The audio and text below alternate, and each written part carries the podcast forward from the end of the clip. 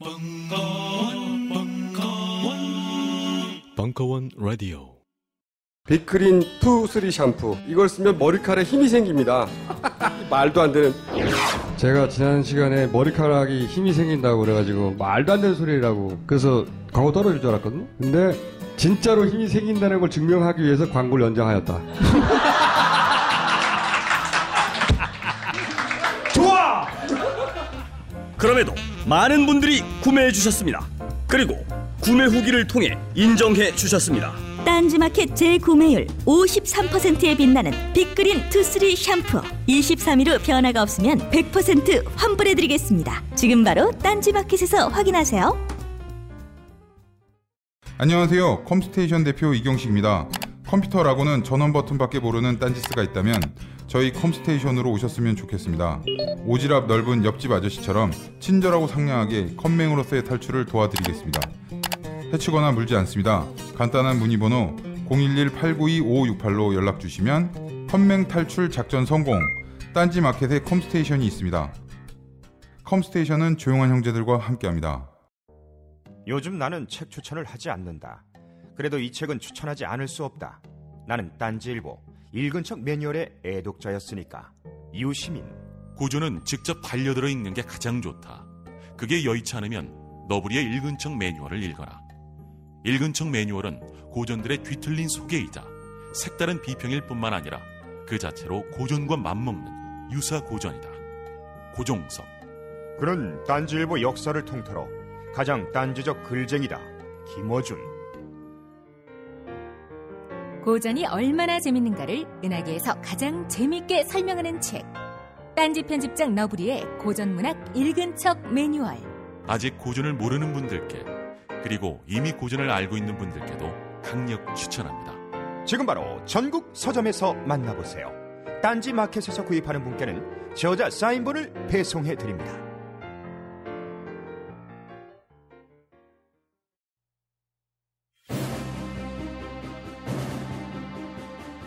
다이나믹 코리아의 총행무진 대중문화사 이식의 으름장과 독립의 몸부림 사이. 시즌 1 대중문화의 시대가 개막하다. 제8강. 신파극과 창극을 넘어 민족 뮤지컬로 2016년 5월 27일 강연. 이제 이 일상적인 그 문화 수용에서 문화 수용에서 이제 자리를 잡게 되면서요. 그러니까 흰색 아주 깨끗한 흰색에 대한 그 이 모든 글들의 그 욕망들은 어 굉장히 커집니다. 그리고 그래서 이제 이것은 곧바로 또 이제 그 백화점들의 상, 화장품 코너들에서 그 당시 이제 나오는 그 당시에 모든 신문 잡지에 든 광고들은 전부 이제 이 백색의 환상을 향한 근데 참 우리 참 우리 우랄 알타이 민족의 후예들이 뭘쳐 바른다고 그 얼마나 그 희질지는 잘 모르겠는데 이 흰색 흰 피부 하얀 하얀 피부에 대한 이제 이 동경이 가장 또 격렬하게 사회적으로 그 불타오르는 때가 또한 이 30년대입니다. 그리고 형태에 있어서도 유선형에 대한 달걀 모양에 대한 어, 이런 미적인 가치가 또한 높아지는 것이 이때입니다. 굉장히 웃기지 않나요? 우리는 유선형하고 거리감은 어, 계통인데 어, 이, 이 백색과 그런데 이 유선형에 대한 그 갸름한 이 유선형에 대한 그 이 미적인 기준이 만들어진 건요 또 다른 의미도 있어요. 어떤 의미냐면 그 당시 유선 형이 이제 과학기술 혁명 통해서 이제 이른바 속도라는 것을 내는 데서 내는 데 있어서의 그 속도를 증명하는 것이 바로 유선형이었다는 것입니다. 그러니까 흰색이 아름답다면 유선형은 가장 첨단의 과학 기술성을 상징하는 것이었어요. 그렇기 때문에 이것이 사람의 어떤 보통 그 이성의 얼굴이나 이런 몸매나 이런 데 있어서도 이것이 가장 그 우월한 개념으로 유선형이 받아들여졌다라는 겁니다. 그래서 하여튼 그 이 시기는 우리가 그 이전에 갖고 있었던 우리가 이제 그 동양화나 우리 사실 그 동양에서 이렇게 그 전통적인 미인들은 어떤 기준이었습니까? 지금 양귀비 조상아 이런 거 보면요, 이 그 당나라 현종 때 양귀비의 그 조상아 보면 우리가 생각하는 미인의 기준하고 완전 다르죠. 그러니까 이제 그 전까지 우리 동양의 동양화에서 관측되는 미인의 기준은요, 이 달덩이 같은 얼굴 뭐 이런 거였습니다. 어, 굉장히 후득한 원을 가진 어, 그게 이제 그 그리고 이제 다산성을 가진 어, 이런 것이 이제 미적 기준인데 이 미적 기준이 드디어 1930년대에 경성 모더니즘 시대에 무너집니다. 무너지고 유선형이 이제 지금 이 순간까지 우리를 이제 지배하는 미적 형태로 자리를 잡게 된다는 거예요. 이제 드디어 이제 오늘의 마지막 시간인 식민 시대의 이제 최후의 장르 이제 악극에 도달하게 됐습니다. 우리는 이제 사실 그 이전에 많은 어, 연극적 전통들을 갖고 있었죠. 어, 가령 이제 그 수영 야류 같은 이제 어, 통영 오광대나 수, 그 수영 야류 같은 이제 이 야외에서 일어나는 많은 그 탈춤 연극이 있었고요. 그 다음에 이제 판소리라는 것으로 상징되는 어 이제 음악 그 음악 스사극들이 있었습니다. 그리고 또 다양한 지역의 이제 이른바 무속 신앙들과 결, 결합했던 어, 서사 무가들의 형태들을 갖고 있었습니다. 하지만 이런 것들은 이제 이 식민 시대에 와서는 이제 와서는 전부 어, 굉장히 다른 모습으로 이제 자리를 잡게 되는데요. 가장 결정적인 것은 심파극의 이제 이른바 서양 어, 서양 연극을 어, 변형한 이제 일본식 심파극의 상륙이겠죠. 이 심파극이 상륙하면서 드디어 우리나라의 무대 극이 이제 프로시니엄 무대 속으로 들어가게 됩니다. 프로시니엄 무대라는 것은 이제 삼면의 벽이 있는 거죠. 모든 공간은 사면의 벽인데 우리 관객석에 보여지는 이 벽은 이제 있는데 없는 것으로 간주하는 것. 그렇죠? 그러니까 우리는 우리가 보통 보는 이 연극은 사, 삼면의 벽이 있잖아요. 삼면의 벽이 있고 사실은 이 무대와 객석 사이도 벽인데 그 벽을 드러내고 우리가 그 안을 보는 거죠. 이렇게 그 삼면의 무대가 있는 것을 프로시니엄 무대라고 합니다. 어, 이제 드디어 프로시니엄 무대가 정착했다는 겁니다. 어, 이제 그리고 이제 그리고 이 얘기 이 얘기는 뭐냐면 상설 극장의 시대가 열렸다는 뜻을 말합니다. 음, 사실 야외극은 그냥 아무 때서나 그냥 뭐 아무 불판에서나 하면 되는 거잖아. 사람만 모이면 장터에서도 해도 되고 어느 대 대감집 뭐 양반집 앞마당에 앞마당에서 해도 되고 다 해도 되는 건데 프로시니엄 무대라는 것은 이미 이제 어둠과 조명과 삼면의 벽을 전제로 하는 그러니까 이제 상설 극장의 시대가 이미 이제 열렸다라고 볼 수 있는 것이고 그거는 우리가 이미 그 전에 배웠듯이 바로 여기 광화문에 있는 이제 원각사 에서부터 이제 이 상설 공연장의 시대가 이미 이미 그 하늘 합방 합병 이전부터 이미 열려왔음을 우리는 알 수 있습니다. 이제 그렇게 해서 심파극과 이제 그 본격적인 어, 정통 서양 연극이 등장했고요. 이런 심파극과 정통 서양 연극의 그 영향에 입어서 판소리도 이제 프로시니엄 무대 속으로 가게 돼요. 판소리라고 하는 것은 한 사람이 등장하는 모든 인물을 연기하는 거잖아요. 혼자서. 모노드라마죠, 모노드라마. 근데 그 예를 들어서 그 배역을 다 나누어서 가령 춘향가에서는 이제 춘향 춘향역, 이도령역, 이몽룡역, 뭐 저기 변학도역, 월매 향단역, 뭐 이런 걸 다 나누어서 연극처럼 이제 그 각각 따로따로 부르는 것을 우리는 창극이라고 합니다. 그러니까 이제 결국 이 창극이라고 하는 것이 이제 어찌 보면은 식민지 시대의 이제 판소리의 이런 대중적 흥행화 과정에 나타난 일종의 그 변종인데요. 어, 이 창극은 사실 1960년대까지 여전히 그 유효하게 한국의 흥행 시장 안에서 남게 된다. 물론 지금도 하고 있지만요. 어, 하지만 60대 이후부터는 이제 이 창극은 더 이상의 그 효력을 갖고 있지 못합니다. 네, 1920년대 말부터 이렇게 시작된 한국의 이 무대 극이 1920년대 말부터 30년대, 40년대 초반까지 이제 굉장히 중요한 우리 대중문화의 어떤 한 주축으로 성장하게 되는데 그 성장의 형태는 악극이라고 불리우게 됩니다. 악극, 그러니까 음악과 극이 결합된 것. 그렇게 어찌 보면은 한국판 뮤지컬의 형태라고 볼 수 있는 것이죠. 물론 악극 이전에 이미 심파극에서 음악과 연극이 결합했음을 우리는 알았습니다. 하지만 심파극에 있어서의 음악이 노래라고 하는 것은 그냥 심파극은 그냥 연극이죠. 연극인데 주제가가 있고 그 주제가를 어, 극 중에 부른다기보다는 한 막과 한 막이 교체될 때 그때 서비스 개념으로 배우들이 나와서 부르, 불러 주는 것이었단 말이에요.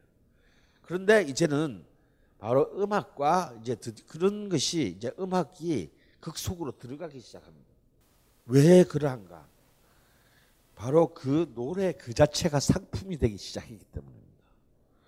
그리고 그 노래를 전달하는 가수들이 그 상품 생산자, 다시 말해서 스타가 되기 시작했기 때문입니다. 그래서 이제 이 노래와 그걸 결합시켜서 무대에 올릴 수 있는 이른바 콘텐츠 프로바이더들이 이제 형성되기 시작한 것이 1930년대입니다. 그래서 이들을 바탕으로 하는 그래서 우리가 우리는 남인수, 고복수 뭐 하면은 그냥 가수로 지금 우리는 알고 있지만 그 당시에는 가수이면서 동시에 악극단의 배우이기도 했다라는 사실입니다. 그래서 이 악극은 이제 사실 지금은 거의 소멸했죠. 뭐 한 20, 20년 전까지는 여러분 기억나십니까? 이렇게 그 어버이날 뭐 효도 상품으로 세종문화회관 뭐 이런 데서 뭐 울고 넘는 박달재 뭐 이래가지고 우리 좀 아는 막 그런 뭐저 윤문식 뭐 이순재 뭐 이런 분들이 이제 나와가지고 이렇게 그 뽕짝 부르면서 이제 했던 그런 어른들을 위한 효도 상품으로 한때 꽤 한 10년 전까지는 어마어마한 흥행 수익을 올린 것은 사실입니다만 지금은 이제 거의 이제 사라졌습니다. 그런데 이 악극이라고 하는 것은 우리가 지금 생각하는 것과는 달리 1930년대와 40년대 그리고 50년대, 60년대까지 한국 대중문화의 가장 중추적인 컨텐츠였어요. 그리고 엄청난 시장을 갖고 있었고 엄청난 수익을 올렸습니다. 그보다 더 중요한 것은 이 악극을 통해서 어, 사실상 대한 한국의 엔터테인먼트 비즈니스의 스타들이 배출되는 일종의 하나의 이런 스타 등용문의 구실을 했다라는 거죠. 어, 예를 들어서 나중에 이제 연기자로서 굉장히 유명하게 되는 뭐 여러분 잘 아는 황해, 장동희, 뭐, 뭐 그다음에 연극 쪽에 백성희 이런 사람들이 전부 야극 출신입니다. 다음에 한국 최초의 코미디언으로 역사적에 남게 되는 윤부길 바로 이제 윤한기 윤복희 아버지죠. 그, 그 엄마인 성경자 그러니까 윤부길의 난 부인이 되겠습니다. 윤부길 이런 사람들 이 그리고 이렇게 그 여러분 김희갑이라는 희극 배우 기억나시나요? 이런 이제 이런 희극 배우들 구봉서 이런 분들이 다 이 악극단 출신입니다. 그래서 사실은 이 그이 악극 을 통해서 많은 이제 이른바 뮤지션, 액터, 배우, 그 다음에 이제 무용가들, 김민자 같은 무용가들까지 굉장히 그 다채로운 장르의 슈퍼스타들을 배출해내는 굉장히 중요한 농장, 팜으로서의 어떤 역할을 했다는 점이 이거는 굉장히 중요한 지점입니다. 그러니까 마치 지금 지금 우리가 우리 지금 뭐 애- 우리나라 애들 중에 커서 모델 내 그러면 뭐 85%가 연예인이 되겠다는 거 아니에요. 어, 걔들이 제일 가고 싶어하는 데는 민족 사관 고등학교가 아니고요. 어, SM이나 YG에 그 연습생 거기에 들어가는 겁니다. 그래서 이제 그 기에 들어가서 이제 춤도 배우고 노래도 배우고 연기도 배우고 이제 하는 거거든요. 그래서 이제 그 중에서도 이제 치열한 경쟁을 통해서 몇몇은 스타가 되고 몇몇은 좆되고 끝나는데 일종의 그런 어떤 그 스타 교육, 어, 트레, 스타 트레이닝의 어떤 그런 그 하나의 시- 체제를 음, 이 당시에 악극이 맡았다라고 이제 봐야 합니다. 그래서 사실로 보면 악극은 굉장히 자생적인 어, 한국판 그 또 뮤지컬하고도 좀 달라요. 아직까지는 어, 뮤지컬하고는 또 다른 어, 어, 한국판 일종의 그 가극의 새로운 시대를 이제 그 1930년대는 맞이하게 됩니다. 그래서 이제 이 이름도 다양한데요. 그 당시에는 이제 악극이라는 말을 가장 많이 불렀고 또 그 서항석 같은 이제 그 당시에 이런 이작 언론인이면서 어, 언론인이면서 또 희곡 작가이면서 이 악극에 대한 연출을 많이 했던 서항석은 아예 그냥 종합 무대라고 불렀대요. 어, 이 장르를. 이 종합 무대를 부르는 건 마치 바그너가 자신의 작품을 오페라라고 부르지 않고 총체적 예술 작품이라고 불렀던 거랑 비슷합니다. 그래서 종합 무대라는 이름으로 부르기도 했고 그리고 이제 오늘 마지막으로 소개할 이제 안기영 같은 이들은 이것을 자신의 작품을 어, 향토 가극이다라는 어, 표현으로 썼습니다. 그러니까 일종의 로컬 음, 로컬 오페라다라는 어떤 이런 개념으로 부르기도 했어요. 자 그러면 근데 우리 이제 죄송하지만 여러분께는 우리 아까 영화처럼 그 당시에 이 악극을 보여드릴 수도 없고 남아 악보가 남아 있는 작품은 그 당시에 있던 그 어, 공연됐던 작품의 기록은 굉장히 많아요. 그리고 헤아릴 수 없을 정도로 많아요. 수백 편이 넘어요. 1930년대부터 44년 5년까지 만들어진 창작 악극들의 수는 지금 아직까지 다 집계가 안 됐지만 대충 제가 봐도 한 500편은 넘습니다. 근데 그 중에서 악보까지를 다 가지고 있는 그런 작품 몇 작품 되지가 않아요. 극히 드문 작품만이 그 악보가 남아 있기 때문에 마치 한국 영화랑 사, 연구의 연구로서는 상황이 굉장히 열악합니다. 1차 자료가 없기 때문에. 그래서 이제 그런 상황에서 오늘은 이제 막 아, 대충 이제 막 상상력을 동원해서 도대체 한국의 이제 이런 바 종합 엔터테인먼트 컨텐츠로서의 악극은 어떻게 이 식민 시대 시작됐나를 이제 머릿속으로 한번 그려볼 필요가 있어요. 보통 이제 이 그 심파극단을 넘어서서 이제 이 본격적인 악극단의 시작은 이제 1929년에 그 권삼천이 주도했던 삼천 가극단으로부터 보통 봅니다. 그리고 이제 그 친일파로 아주 악명 높은 배구자 가극단. 근데 이 배구자 가극단은요. 배구자라는 여자가 이제 리더인데 뭐 일본 일본의 그 귀족 모 귀족과 이렇게 그 귀족을 스폰서로 두고 어, 활동했던 무용가를 무용가입니다. 이 배구자라는 사람이. 그래서 이 배구자 그래서 이쪽 배구자 가극단은 어쩌면 이렇게 한국의 오- 뭐랄까 뿌리를 뒀다기보다는 일본에서 만들어져 가지고 한국으로 왔다 갔다 했던 것 같아요. 그래서 뭐 오리지널 한국 가극단으로 보기는 좀 어렵다. 그리고 또 무엇보다도 여기는 무용이 좀 중심이 되었다. 어, 라는데 이 배구자라는 사람은 굉장히 오랫동안 이제 그 한국의 이 무대 작품에 영향을 미친 건 사실입니다. 왜냐하면 결국 이제 이 악극이라는 게 노래, 연극, 그다음에 춤, 이 굉장히 중요하거든요. 이 춤 부분에 있어서는 이제 이 배구자 사단들이 굉장히 큰 역할을 했대요. 어, 그래서 사실 이때만 하더라도 이 삼천 가극단 뭐 이 배구자 가극단 이때만 하더라도 어떤 우리가 생각하듯이 이 악극이라는 게 정말 내러티브가 있는 드라마의 연극의 음악이 완벽하게 100% 결합하는 작품이라 생각하시면 안 되고 그냥 하루 공연하면요 한 40분짜리 짧은 걸 세 편 정도 하는 겁니다. 그러니까 단막극들을 세 개를 하는 거죠. 그러니까 한 두 개는 좀 슬픈 얘기, 하나는 재밌 웃기는 얘기. 그래서 사실은 여기에 그냥 노래 한두 개 정도가 삽입되는 수준의 일종의 그 이 당시에는 레뷰라고 했습니다. 레뷰라는 것은 이제 초기 뮤지컬 시대 초기에 나오는 건데요. 아직까지 완벽한 어떤 그런 그 춤과 노래라기보다는 좀 일종의 해프닝적인 거, 뭐 그러니까 그 뭐라 그러죠? 이렇게 그 버라이어티 쇼 같은 어떤 그런 느낌, 어떤 드라마로 완벽하게 이렇게 딱 꿰는 게 아니라 한 사람 한 사람이 장기 자랑하는 것 같은 어떤 그런 수준의 어떤 놈은 나와서 개구라 풀고 들어가고 어떤 사람은 막 마술을 하고 들어가고 어떤 사람은 춤추고 들어가고 어떤 사람은 노래 부르고 약간 좀 약간 정신 산만한 이제 그런 그 무대 위에 종합 선물 세트 같은 게 이제 이 레뷰라는 것인데요.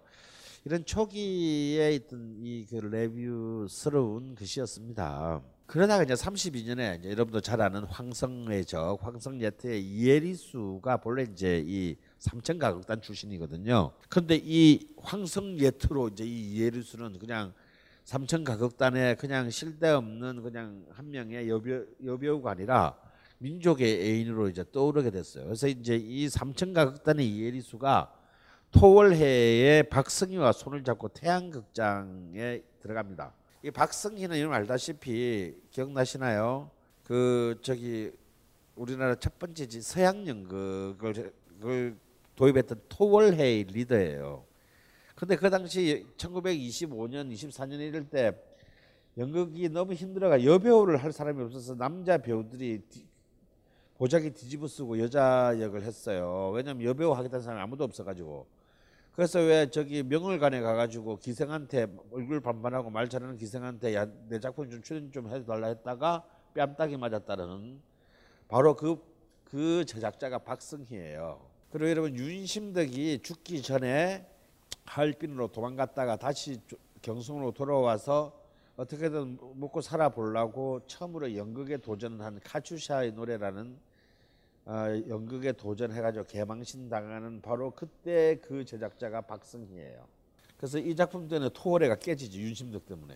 그런 바로 그 박승희가 참 죽지도 않고 이때까지 버텨가지고 어, 예리스와 손잡고 이제 네가 아프대도 어, 라는 그러니까 네가 아프다 하더라도 뭔가 네가 아픈데 뭐 조금 뭐 이런 뜻인지 무슨 말인지 모르겠어 하여튼 이런 제목은 네가 아프대도라는 어 약간의 이제 가수가 이제 본격적인 프로페셔널 가수가 들어왔으니까 어 노래가 이제 꽤 많이 들어간 작품을 성공시킵니다. 그래서 이제 점점 그 어 막 이런 이런 저런 그 극단들이 막 이런 극단들이 수없이 만들어졌다 없었다 만들어졌다 없었다 이 앞지산을 거듭을 하게 돼요.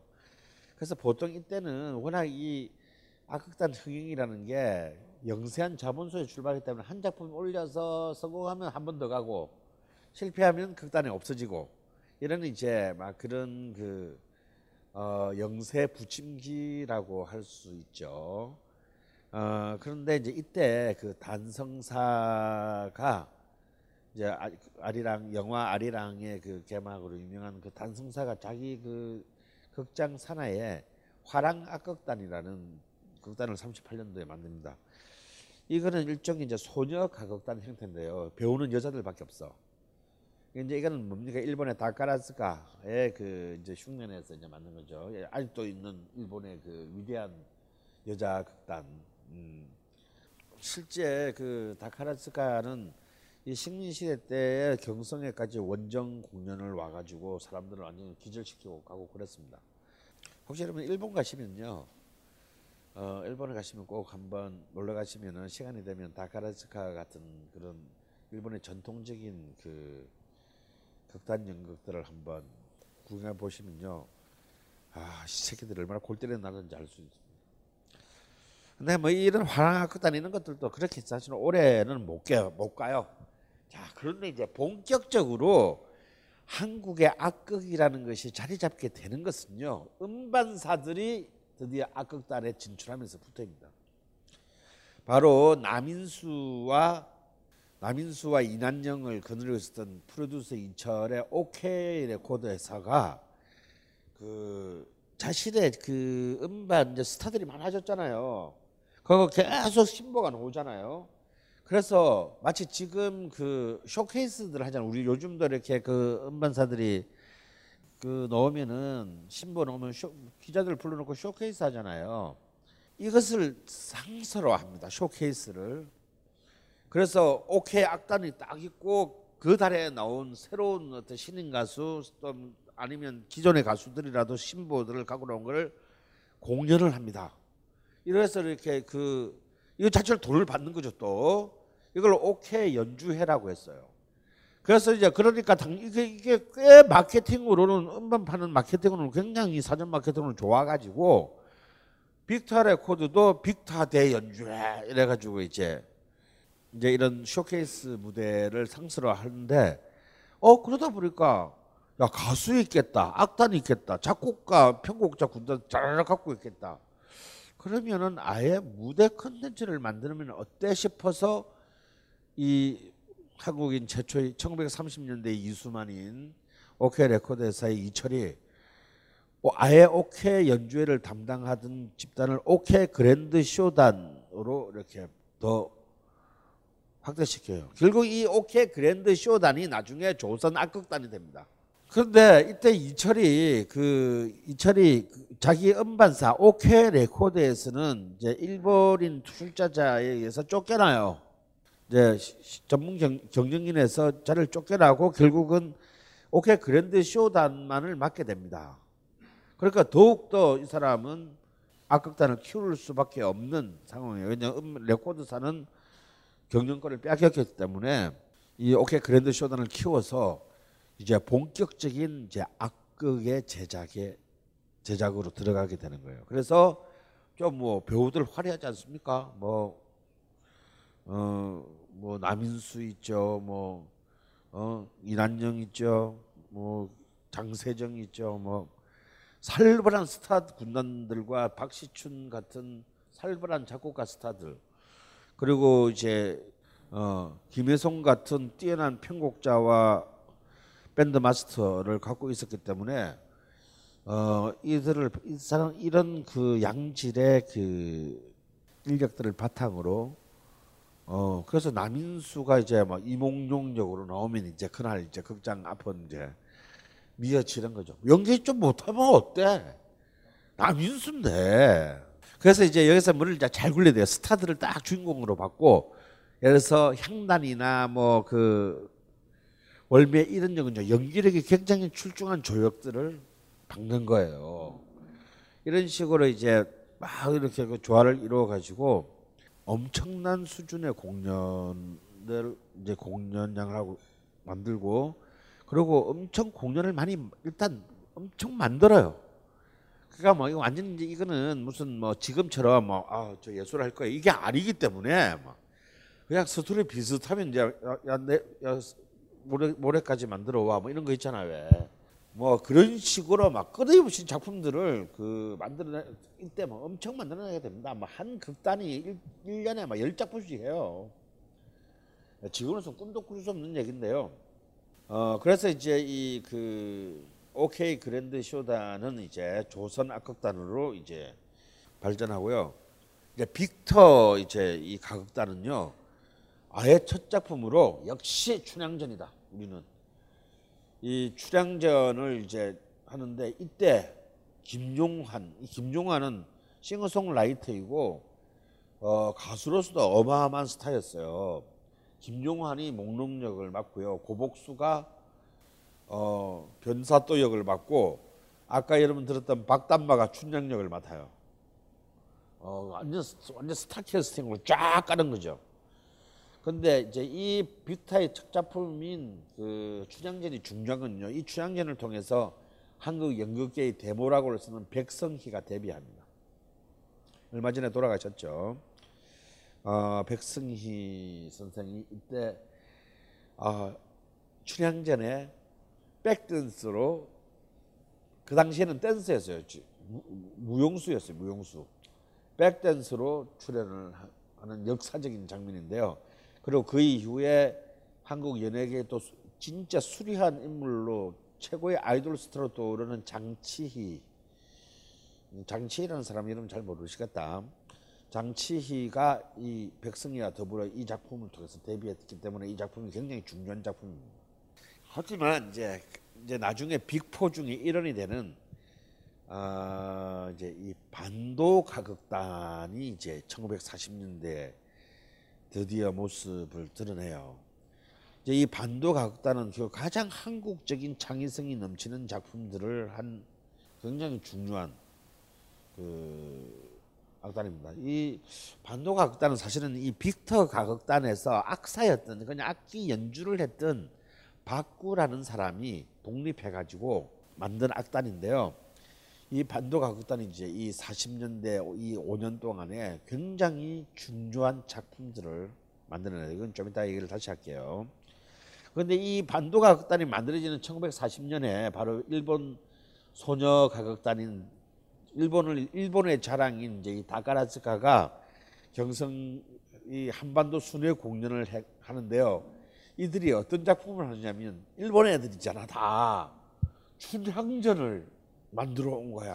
한국 공연 한국에서 순회 공연 한다고 한국인들이 가정 여기서 관객뿐만 아니라 한국의 악극단 관계자들이 전부 기절합니다. 왜냐하면 우리가 만드는 거는 수준이 너무 달랐기 때문이죠. 그러니까 뭐 일단 뭐가 결정적으로 달랐냐? 뭐 완전 모든 게 다 다르지만 결정적으로 다른 거는 무대 미술. 그 전에는 뭐 무대라는 개념도 사실 없이 그냥 막 뭐 대충 막 이렇게 그 어리버리 어리버리 대충 이렇게 뭐 목수 한 두 명 와가지고 뚝딱 그러다 가고 이제 이런 것이 아니라 제대로 된 완벽한 무대 미술 그리고 분장과 의상 그리고 완벽하게 통제된 연출. 이런 모든 테크니컬한 어떤 그런 측면들에 있어서 아 이런 게 무대 작품이구나라는 중학교 이제 사람들이 전부 다 야 우리도 씨, 쪽팔리지만 야 우리도 좀, 좀 비슷하게는 해봐야 될 거 아니냐 쪽팔리 언제까지 우리가 그냥 막어? 지나가는 사람 지나가는 사람 붙들어서 잠깐만 여기서 여기까지만 가시면 돼요. 막 하고 이런 사람 모질한다고 막. 우리 언제까지 그러나 우리도 정말 프로페셔널하게 한번 해보자. 이 계기가 바로 이제 이 다카라츠카의 이제 이 한국 공연을 계기로 해가지고 갑자기 한국의 작품 미술이 또 우리는 또 까라면 또 까잖아 응? 그리고 또 뭐가 들려면 또 이렇게 그 또 해냅니다 이 해내요 또 이 한국인들이 저는 이제 옛날에 영화를 했기 때문에 영상 매체에 대해서 굉장히 관심이 많은데 여러분 혹시 그 생각나시나요? 80년대 소니 트리니트론 소니 테레비의 그 위에 있는 3색의 그 마크 저는 정말 그 소니 트리니트론을 볼 때마다 절망했거든요. 왜냐하면 삼성 컬러 TV하고 너무 달라. 어, 그래서 삼성을 그래도 애국을 어쨌든 좀 어떻게든 국산품을 애용해 보겠다고 삼성 으로 보다가 도저히 막 너무 화가 나는 거예요 텔레비전 볼 때마다 그래서 이제 없는 돈에 이제 소니 트리니톤을 딱 사서 보는데 어, 갑자기 막 내가 정화되는 기분 있잖아요 막 내가 그냥 내가 막 구원받는 기분 그리고 옆에 있는 뭐 삼성 TV가 그렇게 그렇게 정말 없어 보일 수가 없는 거야 그래서 삼성 TV 이제 전당포 갖다 막혀서 이제 술먹잘 먹었지 그때 전당포에 TV도 받아줬어요. 아 그거 들고 전당포 5층 계단을 낑낑대고 올라가던 제가 엊그제 같은데 그래서 내가 그걸로 족발을 사 먹었어요. 어, 삼성 칼라 TV를 맡기고 족발을 사 먹고 다시는 찾지 않았지. 왜? 집에는 소니가 있으니까. 그래서 제가 그때 소니를 보면서 그런 생각했어요. 80년대 중반에 우리는 영원히 이런 TV를 만들 수 없을 것이다. 소니를 극복할 수 없을 것이다 라고 생각했거든요. 그래서 실제로 그때 소니가 그런 선언을 합니다. 왜냐하면 80년대 때 80년대 초에 소니는 이미 그 플라즈마 지금 LCD 그걸 다 개발했어요. 그 이미 걔는 손에 쥐고 시간만 요거 다 팔아먹고 난 뒤에 그 시간만 보고 있었던 거거든요. 그래서 어떤 한국의 가전 회사를 포함해서 어떤 회사보다 우리는 20년이 앞서 있다는 게 소니의 자랑이었어요. 그런데 어떻게 됐습니까? 90년대 역전됩니다. 20년은 고사하고 90년대 중반을 넘었으면서 삼성에 역전돼요. 이게 사실은 그 20세기의 기업 경쟁에 있어서 몇 개, 몇 손가락 꼽는 기적의 하나, 기적의 순간의 하나라고 흔히들 세계 이제 경영학에서 얘기, 기, 그 테크놀로지 얘기하는 겁니다. 삼성이 브라운관에서 소니를 따라잡은 거. 이게 따라잡은 거예요. 삼성이 뭐 새로운 다른 걸로 이긴 게 아니야. 소니가 갖고 있는 거를 따라잡아 가지고 추월한 거예요.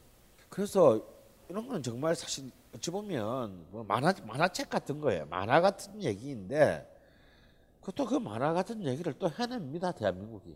그 실제로 이 40년대부터 1940년부터 한국 내가 그때 안 살아서 모르겠는데 이 한국의 악극에 꽤 많은 그 그전까지는 이제 아까도 말한 대로 야 정말 이틀 안에까지 하나 만들어 하고 만드는 거라면 이제 제대로 된 어떤 하나의 드라마투르기를 가진 작품으로의 세계로 이제 바뀌는 결정적인 전환점이 돼요. 이러면서 이제 어, 조선 악극단 이제 바로 OK 그랜드 쇼단이 이제 바뀐 조선 악극단 그리고 이제 그 이제 빅터 가극단이 이제 발전적으로 해체한 반도 가극단 그리고 콜롬비아 가극단이 바뀐 라미라 가극단 그리고 이제 사실은 이거는 별로 쳐주고 싶지는 않은데 이제 신카나리아와 그의 남편인 임서방 사람 이름이 임서방이에요. 애칭이 아니고 사람 이름이 임서방이에요. 이게 신카나리아 남편이에요. 임서방과 신카나리아가 주도했던 제일 가극단. 제일 가극단이 약간 냄새가 안 좋아. 하여튼 그렇지만 뭐 굳이 딱 옛날로 옛날 뭐 기록에 그렇게 남아 있으니까 그렇게 쳐줍시다. 이런 이제 40년대 들어와서 이제 이 전문 가극단의 사파전 시대가 열리게 돼요. 이 중에서 이제 가장 많은 슈퍼스타를 보유하고 있는 것은 조선 악극단이었지만 가장 그 폭발적이고 역사적으로 의미를 남게 되는 악극단은 반도 가극단입니다. 반도 가극단이 어느 수준이냐면 1900 그 전쟁통에 42년 43년에 반도 가극단의 그 단원이 약 한 200명 가까이 됐어요. 믿을 수 지금도 그런 극단 없어요. 그러니까 정식 단원들만 200명 가까이 됐고 어, 공전팀이 세 팀을 돌렸답니다. 경성 이남팀, 경성 이북 및 만주팀, 그리고 일본팀. 그 같은 작품을 가지고 세 팀이 만주부터 일본까지를 커버하면서 공연을 했다는 거예요. 이때 사실 이 가극단이 이 조선아 극단이나 반도 가극단, 라미라 가극단이 왜 중요하냐면요. 자, 41년에 우리는 조선어가 공식적으로 폐지됩니다.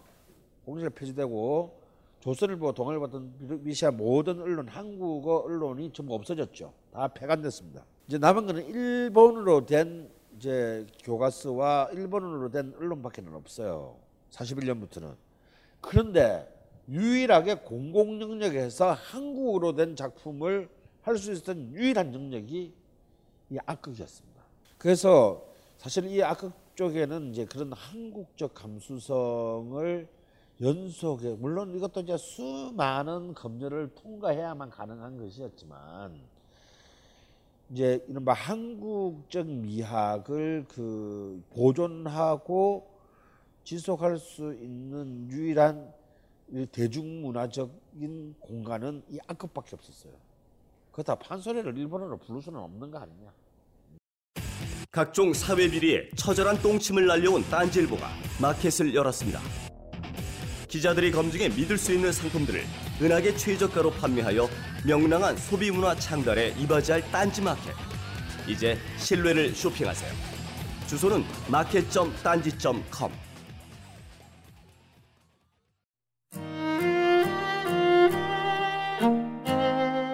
컴백 라이브 벙커원 첫 번째 아티스트 권나무 사랑은 도망칠 때 자연스럽게란 말은 하지만 8월 20일 오후 7시 충정로 벙커원. 예매는 벙커원 홈페이지에서. 곳에서 흐르지 강원 선생이 명리학 강좌를 한다고 했을 때 무슨 생각이 들었냐면 제가 믿는 거는 이제 지식인 강원의 인문학적 소양입니다. 그러니까 아마 강원이 명리학을 한다면 인문학적 관점에서 이 명리학을 재해석을 해서 세상을 보는 하나의 관점을 뭐 툴을 프레임을 제시하려고 하는 거 아니겠는가. 바로 그 강헌의 명리학 강의가 책으로 출간되었습니다. 식신이 뭡니까? 처먹는 거. 아 명리학 쉽구나. 굉장히 좋아. 어. 공부해 그러면. 네. 노후에 하는 아. 것으로 공부하는 것으로. 나를 찾아가는 내비게이션 명리 운명을 읽다 도서스 출판 돌베개에서 나왔습니다. 우리는 생각했습니다. 실외는 가까운 곳에 있다고. 우리가 파는 것은 음료 몇 잔일지 모르지만 거기에 담겨 있는 것이 정직함이라면 세상은 보다 건강해질 것입니다. 그래서 아낌없이 담았습니다. 평산네이처, 아로니아 친친친 지금 딴지마켓에서 구입하십시오. 그래서 사실은 이 악극단이 이 악극이라는 개념 우리 이전에는 이 악극은요 사실 지난 50, 5, 60년 동안 굉장히 송, 이 버림받아 왔어요. 연극 쪽에서는 연극을 모독하는 놈들이라고 버렸고 그래서 아까 말한 백성이나 이런 나중에 한국 연극계에 태도가 되는 사람들이 자기들이 악극단 출신이라는 것을 절대 그 얘기하지 않습니다. 왜 쪽팔리는 굉장히 쪽팔리는 일이니까요. 그 다음에 음악 쪽에서는 이른바 클래식 음악 쪽에서는 이런 개쓰레기 음악들을 하는 놈들이라고 해서 또 천대했고 그래가지고 사실 이 사람들은 어디에 가도 어디에 가서 설 자신들의 거의 이제 동춘 스커스랑 비슷한 대우를 받았어요. 그러니까 간- 간단하게 말하면 이, 가- 이 악극단은 이제 완전히 이제 1950년 60년대 박정희 시대에 들어오면서 완전 명명이 끊어집니다. 완전 명명이 끊어지고요. 이제 그 김종필이 당시 중앙정보부장이었던 김종필이 이 악극단을 부활시켜요. 그것이 여러분이 잘 아는 예그린입니다. 어, 왜 부활시키냐? 북한에 갔더니 혁명 가극이라고 하는데 졸라리 잘하는 거야 북한 애들이. 그래서 여기서 완전 김종필이 확- 완전히 쇼크 먹습니다. 거기서 꽃 파는 처녀 보고 완전 마, 맛이 확 가가지고 야 나중에 이 씨, 북한하고 대- 여러 가지 면에서 이렇게 대결을 했는데 우리 쪽에서는 무대극으로 뭘 하지 빨리 우리도 뭘 준비해야겠다. 이래가지고 이제 김종필이 돈을 끌어 모아서 이제 일종의 반관 반민 형태의 가극단을 새롭게 이제 조직하는 것이 이제 야 옛날에 왕년의 왕년의 선수들 다 모아! 이래 가지고 이제 그 만든 게 바로 예거린이고 그 예거린이 한 3년 생돈 김종필이 돼서 건총 들고 설치니까 할수 없이 생똥을 싸면서 만들어낸 게 여러분들 잘 아는 살짝이 없어요라는 어, 첫 작품이 최고 히트작이자 마지막 작품이 된 그 살짝이 없어요의 타이틀 롤이 패티김이었어요. 그렇게 해서 억지로 억지로 이제 이 악을 이제 정권 유지적 차원에서 부활시키기 전까지는 사실상 악극의 명명이 이때 이미 다 끊어지고 어느 쪽 영, 공식적인 예술 영역에 있어서도 인정받지 못하게 됩니다. 어, 그렇지만 여러분 지금 우리가 알다시피 뮤지컬이라고 하는 것은 이미 이- 인류 최후의 예술 장르이고 어, 가장 거대한 시장을 갖고 있는 그죠. 사실 이제 우리나라에서도 뮤지컬 하나 만드는데 그냥 100억씩 씁니다. 어, 물론 물론 수입 뮤지컬이지만 영화보다도 사실상 이렇게 그 평균 제작비가 이미 그 영화를 추월한 지 오래인 굉장히 이제 이 자본주의의 최후의 장르가 됐어요. 근데 이제 이런 이 영역들이 사실은 우리는 그동안 굉장히 이제 비공식화된 문화의 영역 속으로 남겨놓았고 그야말로 하수구 문화 취급을 했습니다. 하지만 우리에게도 굉장히 그 폭발적인 어, 대중적 지지와 동시에 어떤 내적인 완성도를 지닌 면서 성장했던 그런 예술사의 시기에 있었다는 걸 우리가 잊어서는 안 된다는 거예요. 그렇게 해서 이제 이, 이 영역은 일종의 어찌 보면은 무, 당시 문화의 소도와 같은 역할을 합니다. 뭔 얘기냐면요. 이른바 클래식 음악을 하는 애들도 여기 낑겨들 수 있고 대중음악 하는 애들도 여기 낑겨들 수 있고 연극 하던 사람도 여기 낑겨들 수 있고 뭐 민요나 국악 하던 양반들도 여기 끼어들 수 있고 그러니까 이 영역은 사실상 그래서 굉장히 오락가락해요. 어떨 때는 뭐 그래서 이 악극 각 악극 극단들이 막 조금이라도 경쟁력을 높이기 위해서 이번에는 막 소프라노 같은 애를 데리고서 주연 주연 삼아 다 왕창 망하기도 하고 판소리하는 사람들 불러오기도 하고 그래서 아주 굉장히 다양한 캐스트들 굉장히 다양한 음악가들을 어, 불러와서 많은 실험들을 하게 됩니다. 그 중에서 우리가 이제 주목할 만한 사람이 있어요. 어, 사실 오늘 이 사람을 위해서 준비한 시간에 다뤘는데요. 바로 작곡가 안기영입니다. 제가 대학원 다닐 때 이 사람을 어떻게든 굉장히 조사해 보고 싶어 가지고 남한의 이 사람 연구지에서 찾아다니다 보니까 굉장히 가까운 데 있더라고. 이분의 조카가 이화여대 교수를 하고 있더라고. 그래서 뭐 전혀 모르는 사람인데 막 찾아 찾아가 가지고 막 이분에 대해서 좀 아시는 거 이렇게 막 얘기 좀 해달라 했다가 완전 개욕 바가지 쳐먹고 그냥 쫓겨난 적이 있어요. 안경은 1900년생입니다. 성악가이자 작곡가이고 이화여전의 음악 교수였어요. 그리고 물론 유학파이기도 하고요. 그러니까 이른바 한국 서양음악 1세대의 일원입니다. 홍남파보다는 두 살 어리고 현재명보다는 두 살 많아요. 그러니까 딱 현, 홍남파하고 현재명 딱 사이에 낀 어, 두살 돌로 보면은 인물인데 이 사람은 홍남파나 현재명하고는 완전히 달라요. 똑같은 서양 음악을 공부했지만 어, 이 사람은 이제 미국 유학 25살에 1925년에 그는 그 한국 최초의 토착적인 서양음악 작곡가라고 그래서 정사인의 내 고향을 이별하고라는 노래를 테너로서 성악가로서 녹음을 녹음까지 하는데 노래 참 잘 불렀어요. 그리고 난 뒤에 그는 이제 미국 앨리슨 신학교에 유학을 갑니다. 그래서 그 유학을 마치고 29년에 돌아와서 지금의 이화여대인 이화여전의 성악가 교수가 돼요. 그러니까 이제 윤심덕의 동생인 융성덕과 같은 이제 이화여전의 음대 교수였죠. 근데 이분이 이분은 왜 그러면 그 현재명 같은 개새끼하고는 달랐나? 아 이거는 뭐 체리를 했냐 안 했냐의 문제는 결코 아니고요. 예술가로서 완전히 달랐어요. 관점이 달랐습니다. 다시 말하자면 쉽게 말하면 이제 홍남파나 현재명 특히 현재명 사실 현재명은 좀 끼는다 이런 자리에 끼워주기가 좀 억울한 사람인데 사실 현재명은 식민시대가 끝날 때까지 작곡가이기는 했는데요 그냥 영어 선생이었어요 연희 전문에 그 음대 교수도 아니었다고 완전히 양주야는 완전 진짜 양아야 양아 이런 놈이 나중에 서울대 초대 학장이 됩니다 하여튼 이 현재명이나 그 홍남파 같은 인물들은 서양음악 빠들이에요. 서양음악을 신봉한 인물들이에요.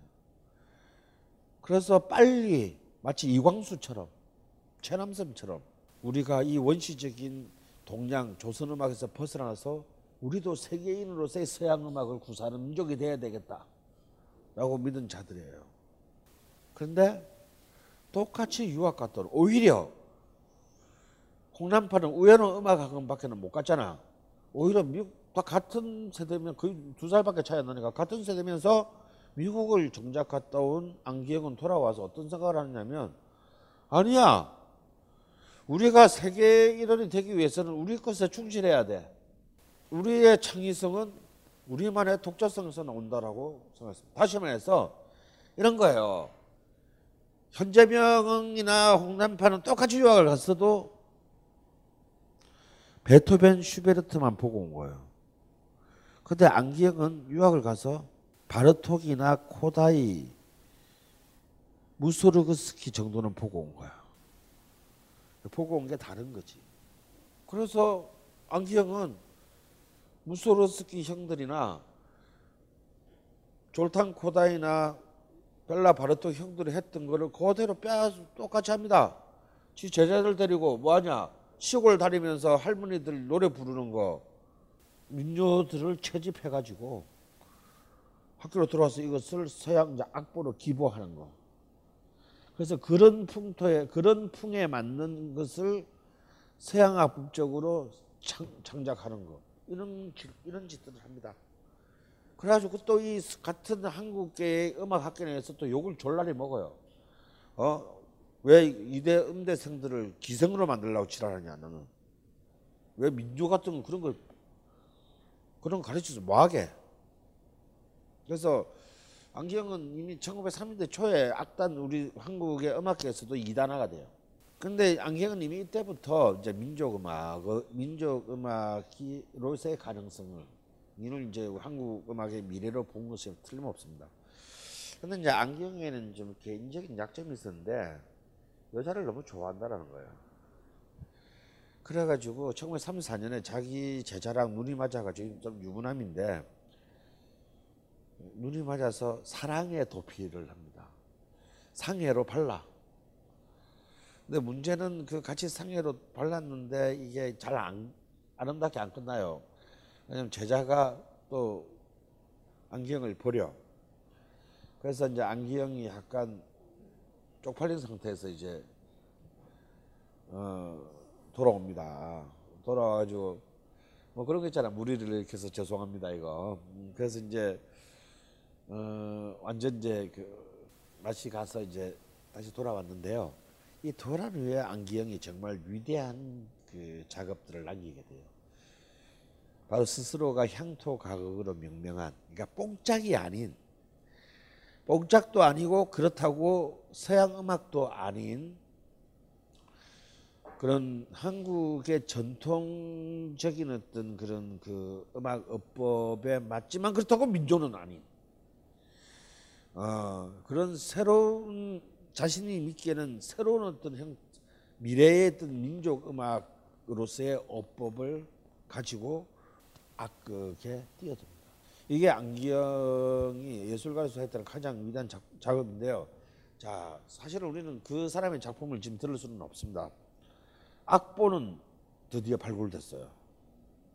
어, 이 사람의 가장 대표적인 은하수 는 악보가 발굴됐습니다. 근데 그게 아무도 연주하지, 연주하지를 않아가지고 어, 지금 여러분 들을 수는 없는데요. 제가 불러드릴 수도 없고. 근데 이 노래를 들으시면 여러분이 아, 이 사람이 어떤 컨셉을 가지고 시도했나를 알 수 있어요. 이 사람이 유학을 갔다 와서 유학을 갔다 와서 1930년도에 자신의 첫 번째 작곡집을 발표하는데 여기에 실린 노래 하나가 식민지 시대를 통틀어 가장 스매시 히트를 기록한 노래가 됩니다. 근데 이 노래는 대중가요, 대중음악이 아니에요. 그런데 가장 유명한 노래가 돼요. 가장 히트한 노래가 됩니다. 그러니까 이 노래를 대중음악으로 볼 수도 없고 가곡이라고 볼 수도 없고 어떤 걸로 볼 수 없는데 하여튼 제일 유명해져. 그 노래는 이제 그리운 강남이라는 노래인데요. 많은 사람들이 이 노래를 이 노래는 그냥 안기영이 1930년에 작곡한 자기 작곡집에서 발표한 노래인데 많은 사람들이 이 노래를 기억하는 지금 이 순간에도 많은 사람들 가령 장사익 같은 분들도 이 노래를 민요라고 생각했어요. 왜냐하면 어렸을 때 장사익의 2집인가 3집에 이 노래를 장사익이 부르거든요. 근데 여기다 뭐라고 써놨냐면 아리랑 작자 미상 이렇게 써놨어. 그래서 내가 놀래가지고 야 그때는 장사익 선생님 아주 친하게 지냈기 때문에 아 이거는 민요도 아니고 아리랑도 아니고 그리운 강남이라는 식민시대 때 노래다. 깜짝 놀라는 거야. 왜요? 그랬더니 자기 어릴 때 광, 충남 광천에 살 때 할머니가 이 노래를 어릴 때부터 하도 불러가지고 자기 민요인 줄 알았다고. 그런 정도로 어마어마하게 알려졌고 식민지 시대 때에 살은 사람이라면 여자분이라면 이 노래를 모르는 사람은 아무도 없어요. 왜냐면 우리 할머니도 이 노래를 알았으니까. 우리 할머니는 식민시대 때 말에는 일본에 살거든요. 그런데도 이 노래를 알았으니 뭐 굉장히 유명한 노래예요. 이 노래는 정말 그 당시에 어린 여학생들이 전부 고무줄을 뛰기를 할 때 이 노래를 부르면서 했대요. 어, 그러니까 이 노래를 만들 때 이렇게 생각해 보시면 돼요. 홍남파는 나의 살던 고향은 꽃피는 산골 이 노래 작곡하고 있었습니다. 봄 처녀 제오시네 이거 작곡하고 있었어요.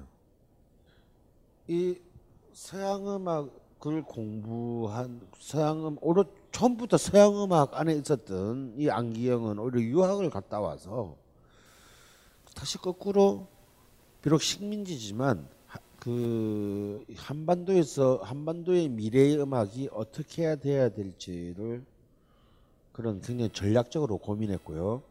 그리고 실천적으로 그런 어, 민중들의 품에서 새로운 미래의 길을 발견했습니다. 그리고 더 놀라운 것은 바로 그 길이 그 미래도 아닌 당대의 식민지 민중들로부터 열광적인 지지를 받았다는 사실이에요. 이 사람은 물론 나중에 월북합니다. 이 사람은 좌파가 아니에요.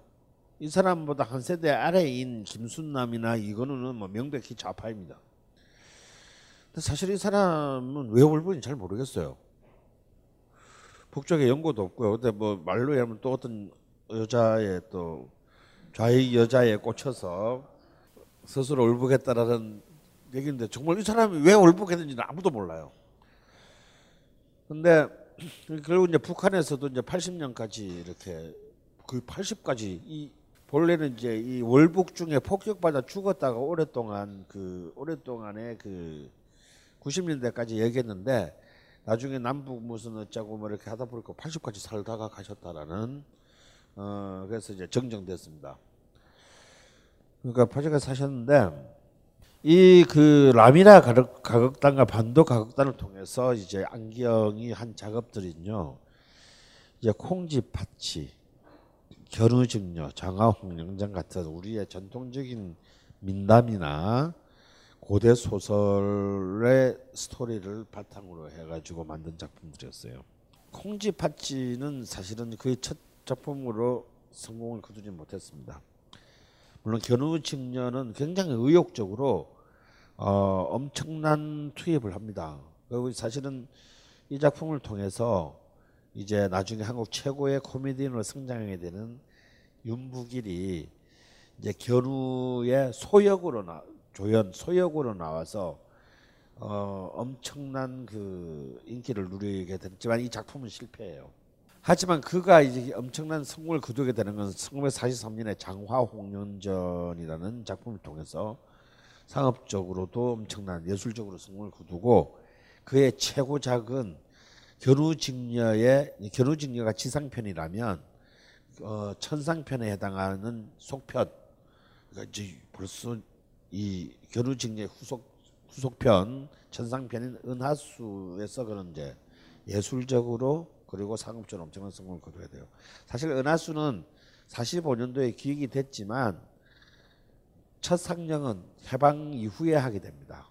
음, 식민 시대 때 기, 그 기원했지만 상영은 45년 후반기에 하게 되니까 은밀한 의미에서 식민 시대 작품은 아니에요. 어, 근데 이 은하수에서 보여주는 이 견우직녀 은하수에서 보여주는 이 무대 스케일은 굉장히 넓다. 당시 매일신보나 그 이런 매일신문 같은 그 그때 뭐 신문이 그저 그밖에 안 남았으니까 일본 신문에 의하면 어, 무대 위에서 약 5, 60명의 댄스들이 휩쓸고 지나가고 3, 40명의 코러스가 등장한 무지, 무지막지한 규모의 무대였다고 해요. 그러니까 완전 거의 서구의 그랜드 오페라보다도 더 큰 규모의 그 무대를 무대를 만든 거죠. 근데 더욱 놀라운 것은요. 이게 뮤지컬이 아닌 이유는 뭐냐면 근데 왜 뮤지컬이 아니냐면요. 여기 나오는 아리아 가령 예를 들어서 은하수 같은 경우면요. 은하수의 노래가 60 짧고 긴 노래 포함해서 약 57 어, 케이스의 노래가 있습니다. 근데 이 노래를 전부 다 다르게 작곡했어요.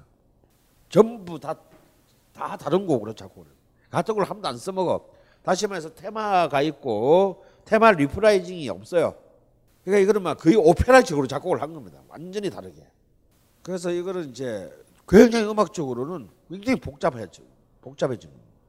그러니까 그 서구의 오페라도 아니고 그것도 미국의 뮤지컬도 아니고 그렇다고 그 우리의 전통적인 어떤 판소리나 창극도 아니고 이도 저도 아무것도 아닌 굉장히 새로운 형태의 굉장히 입체적이고 거대한 규모의 무대극이 만들어진 셈이에요.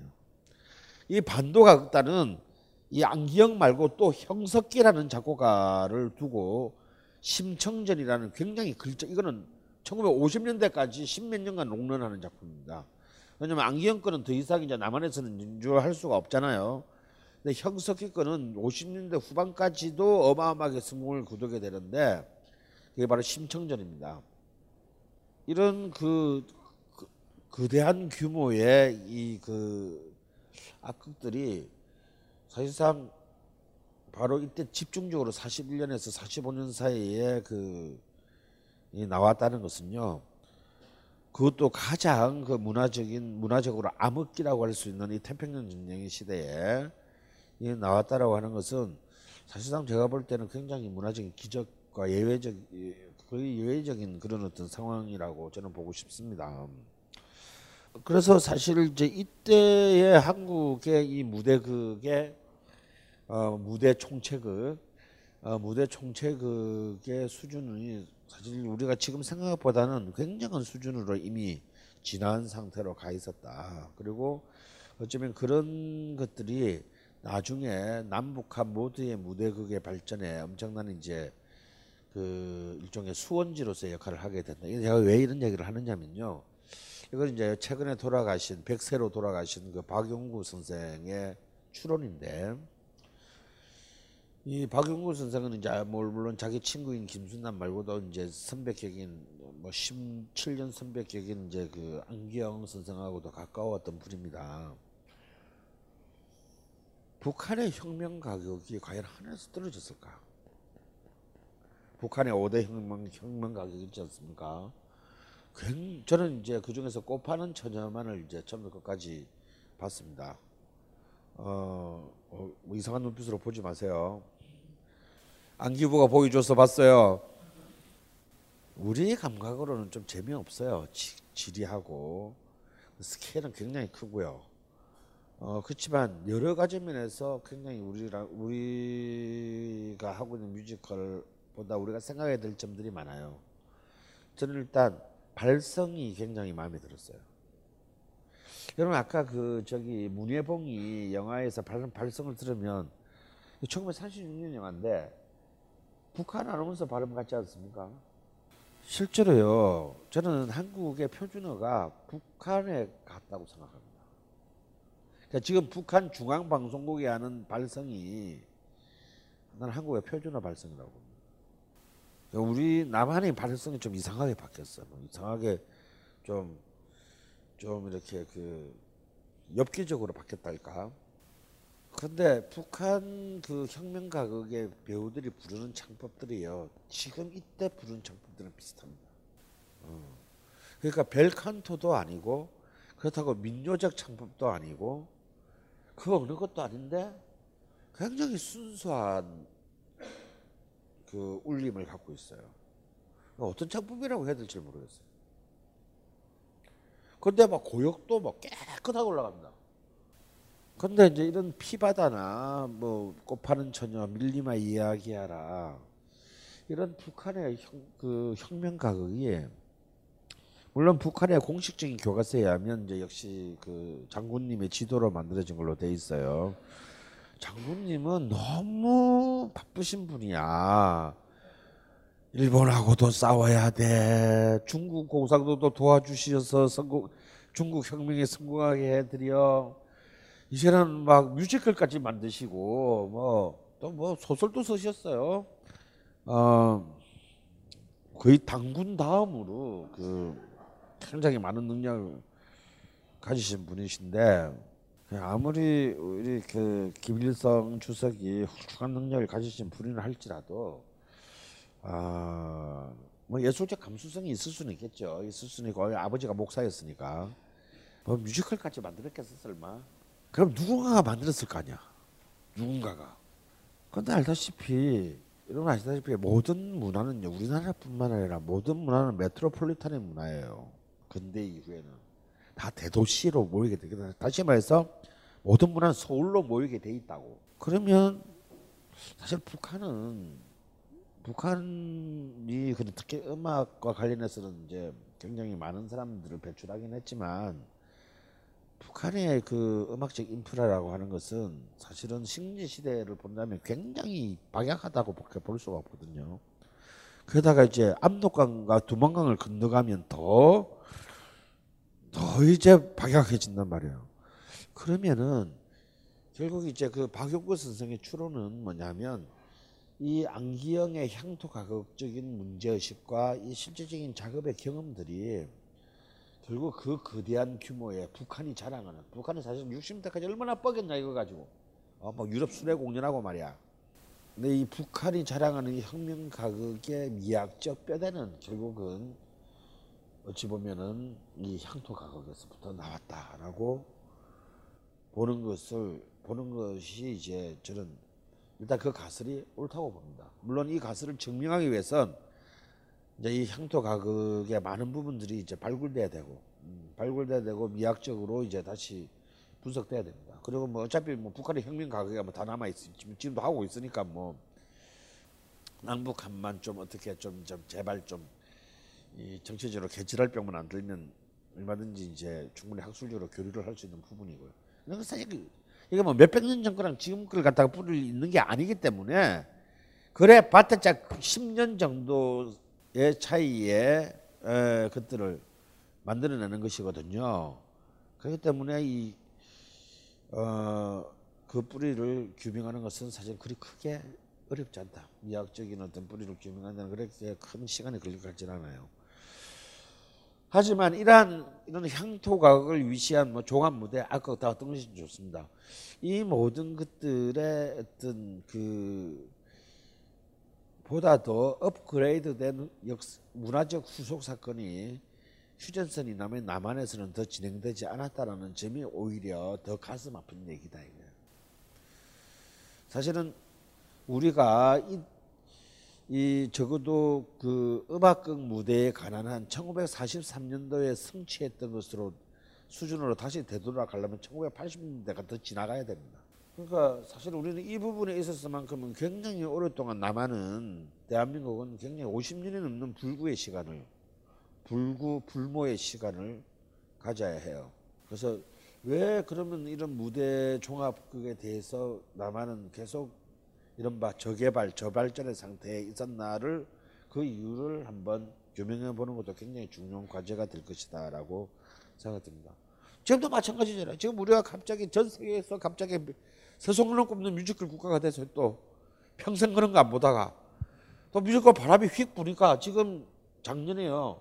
대한민국이 세계에서 뮤지컬 작품 수가 가장 많 1년 동안 가장 많이 올라간 국가 1위가 됐어요. 전 세계의 모든 뮤지컬은 지금 한국에서 하고 있습니다. 그런데 어떻습니까?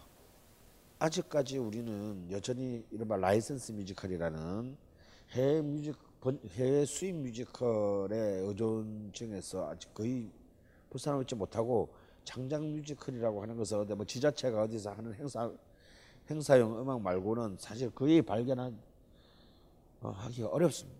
굉장히 굉장히 그 심각한 문화적 불균형 속에 신음하고 있죠. 그래서 이 1943년에서 음, 지금 2010년 사이에 이 거대한 어, 구멍 을 우리는 또 어떻게 메꿀 것인가? 어, 이것이 또 21세기에 어쩌면 아까도 말씀드린 자본주의 최후의 문화 산업으로서의 뮤지컬의 한국 컨텐츠가 또한 어떻게 전략적으로 대응할 것인가에 맞닿아 있는 질문이 아닐까라는 생각을 하게 됩니다. 제 얘기는 이것으로 마치겠습니다. 감사합니다. 이 강의는 벙커원 어플에서 동영상으로도 시청하실 수 있습니다. 벙커원, 벙커원, 벙커원 라디오.